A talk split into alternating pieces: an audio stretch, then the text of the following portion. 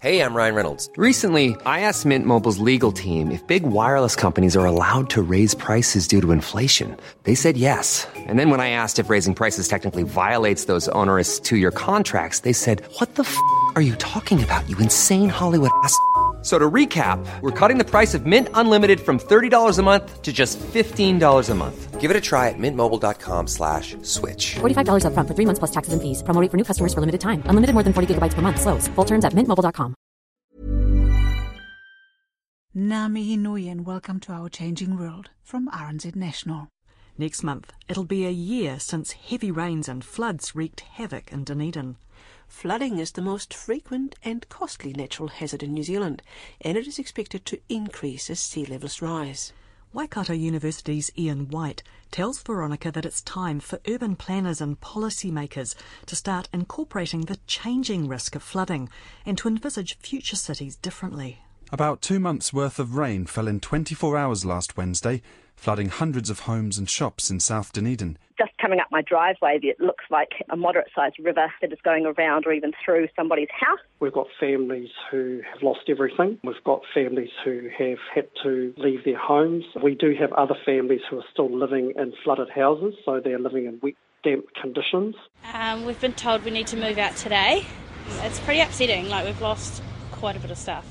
Um, going to Crow now. The whole cliff above us has come down and buried. They had buried two cars. We've got one out so far, but one's still buried. You've got flooded houses with carpets that are still wet, so maybe the floodwaters are receded, but the carpets were still damp. You had sofas, and in some cases beds that were, were still damp, and there was damp blankets, and obviously that's a significant health risk.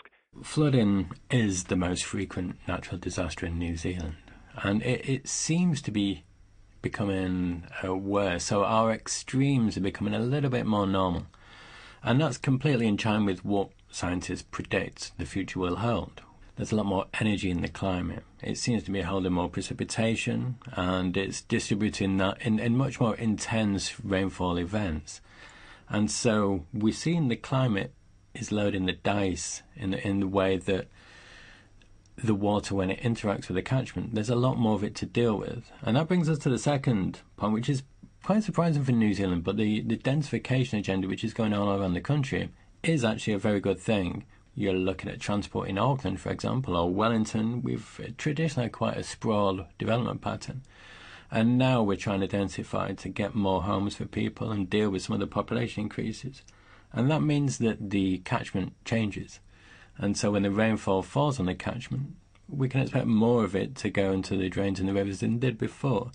And so, as a, a part of the same discussion, you need to invest more heavily in how we deal with water because we're expecting the system to be able to deal with more rainfall events than it did in the past. And this is about joined up thinking. If you're looking around the world, we can expect to experience a little bit more um, interurban flooding events. We're starting to see them around Wellington quite a bit already, and, and parts of Auckland where you're you're getting drainage infrastructure, which is quite historic and might only be designed to deal with a, a one in two year event or maybe a one in five year event. Whereas in England um, and, and parts of Europe, they're now talking about one in 30 being too low because of the amount of rainfall that's going into the system and the amount of runoff.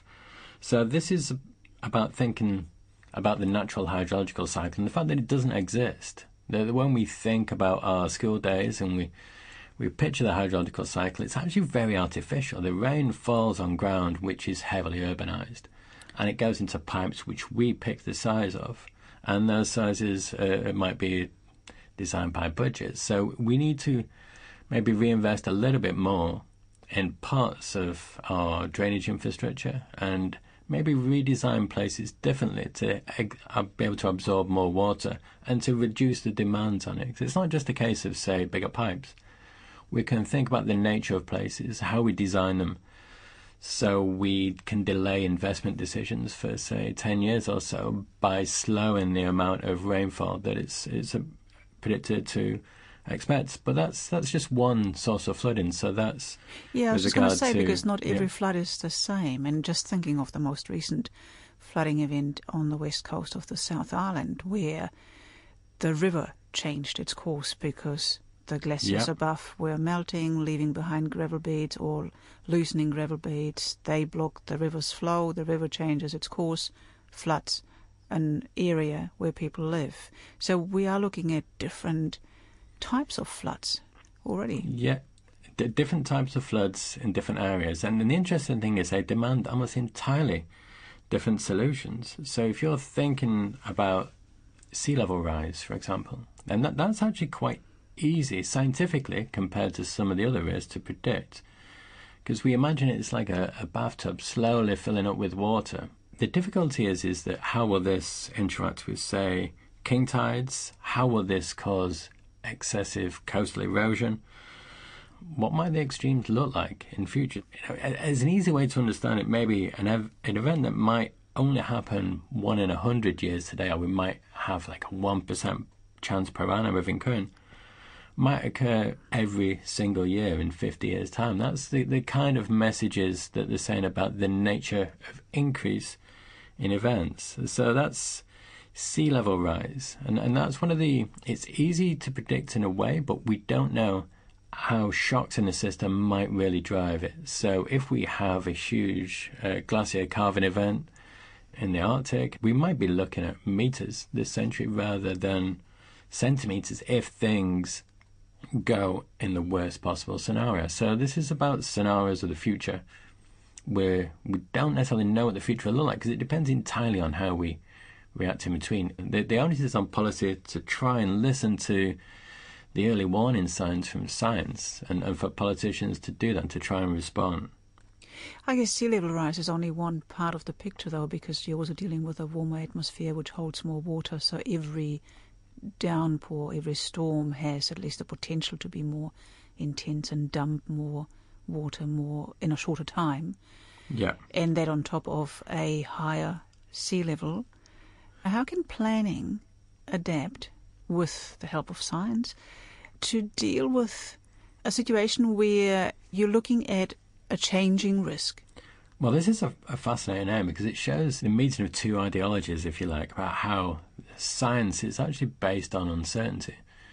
We don't necessarily find more knowledge and it rises in this incremental way where we gradually know more and more about something until we know everything. New knowledge also creates new uncertainties and new things that we didn't think about and and so we have the situation where our climate models show the same uncertainty pretty much that they did 30 years ago, which, when you step back and think about it, just shows that we might never get more certain because the more we find out, the more we don't know. The more we, areas we realize that are much more complicated than we thought. So science is never going to provide certainty. And if you, you think about what decision makers demand and the way that we use land and how it's based, when essentially decision makers demand certainty. Decisions should be based on evidence and they should be defendable on appeal. And and we also have the the role of the law, and the law is based on past precedent, the way that we've always done things in the past, and this is fine for this kind of area and this situation. But the the future might not look very similar to the past. We're looking at this intersection between a demand for certainty, a demand for demandable decisions, and the fact that our policy and our science doesn't necessarily give us the tools to do that. Is there a way So- of having a dynamic system that underlies planning? Some Yeah, way I of think- saying, well, you know, for now we do this, but should A or B change, then we need to take this path. Yeah, I mean that's a really good point because the way that we think about policy is is that we we do the policy and the policy provides certainty to the investment sector, and so they know how they can you know use their capital and so on. But we know that it's a dynamic system, and we know that part of the embedded risk we have now is exactly because of these decisions in the past. We know. I mean, the example of red zone in Christchurch is perfect. Some of those areas were overruled on appeal by the courts on the basis that they they said development should proceed against planners' wishes. So you've got the need to be able to provide evidence which is strong enough that can deal with the appeal system. And we also need to design policies which are able to be flexible enough to respond to circumstances. One of the things we think about when we think about the ability of politicians to respond is about their political agendas and how things rise or fall. And some problems get addressed and some don't. And our policies tend to be either like a, a 10 year plan or a 25 year mortgage or a five year investment cycle or even an annual investment cycle.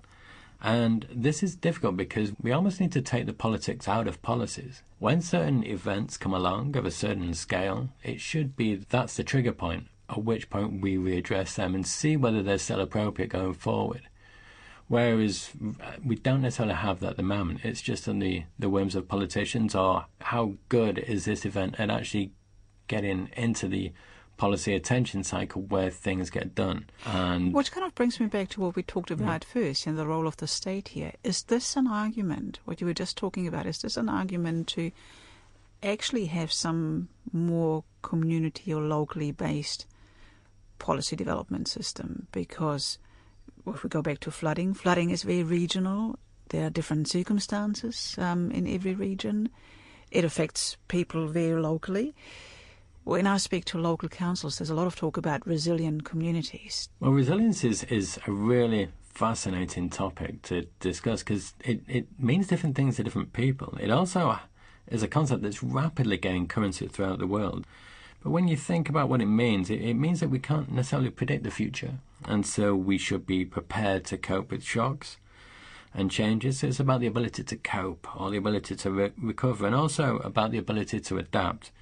So, by being more resilient, we should be more proactive and try and transition to a state that's less vulnerable in the first place. But that's the concept. When you actually move towards reality, it demands different policy approaches and to lead to different outcomes. So, one of the main reasons, or one of the main ways, for example, by which people can become resilient with regard to flooding is to purchase insurance. If a flood occurs and you've got insurance, you've got the ability to recover. You can get back to the state of normality that you were at previously. But not everyone can purchase insurance equally, and some people who've been flooded will have much more costly insurance than others.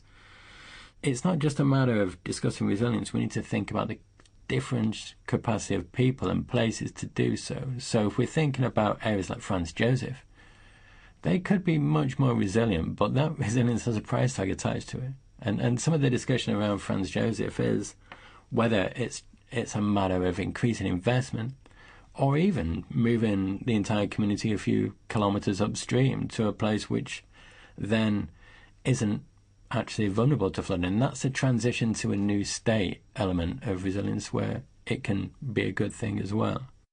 That was Iain White, Professor of Environmental Planning at Waikato University. That's all for now.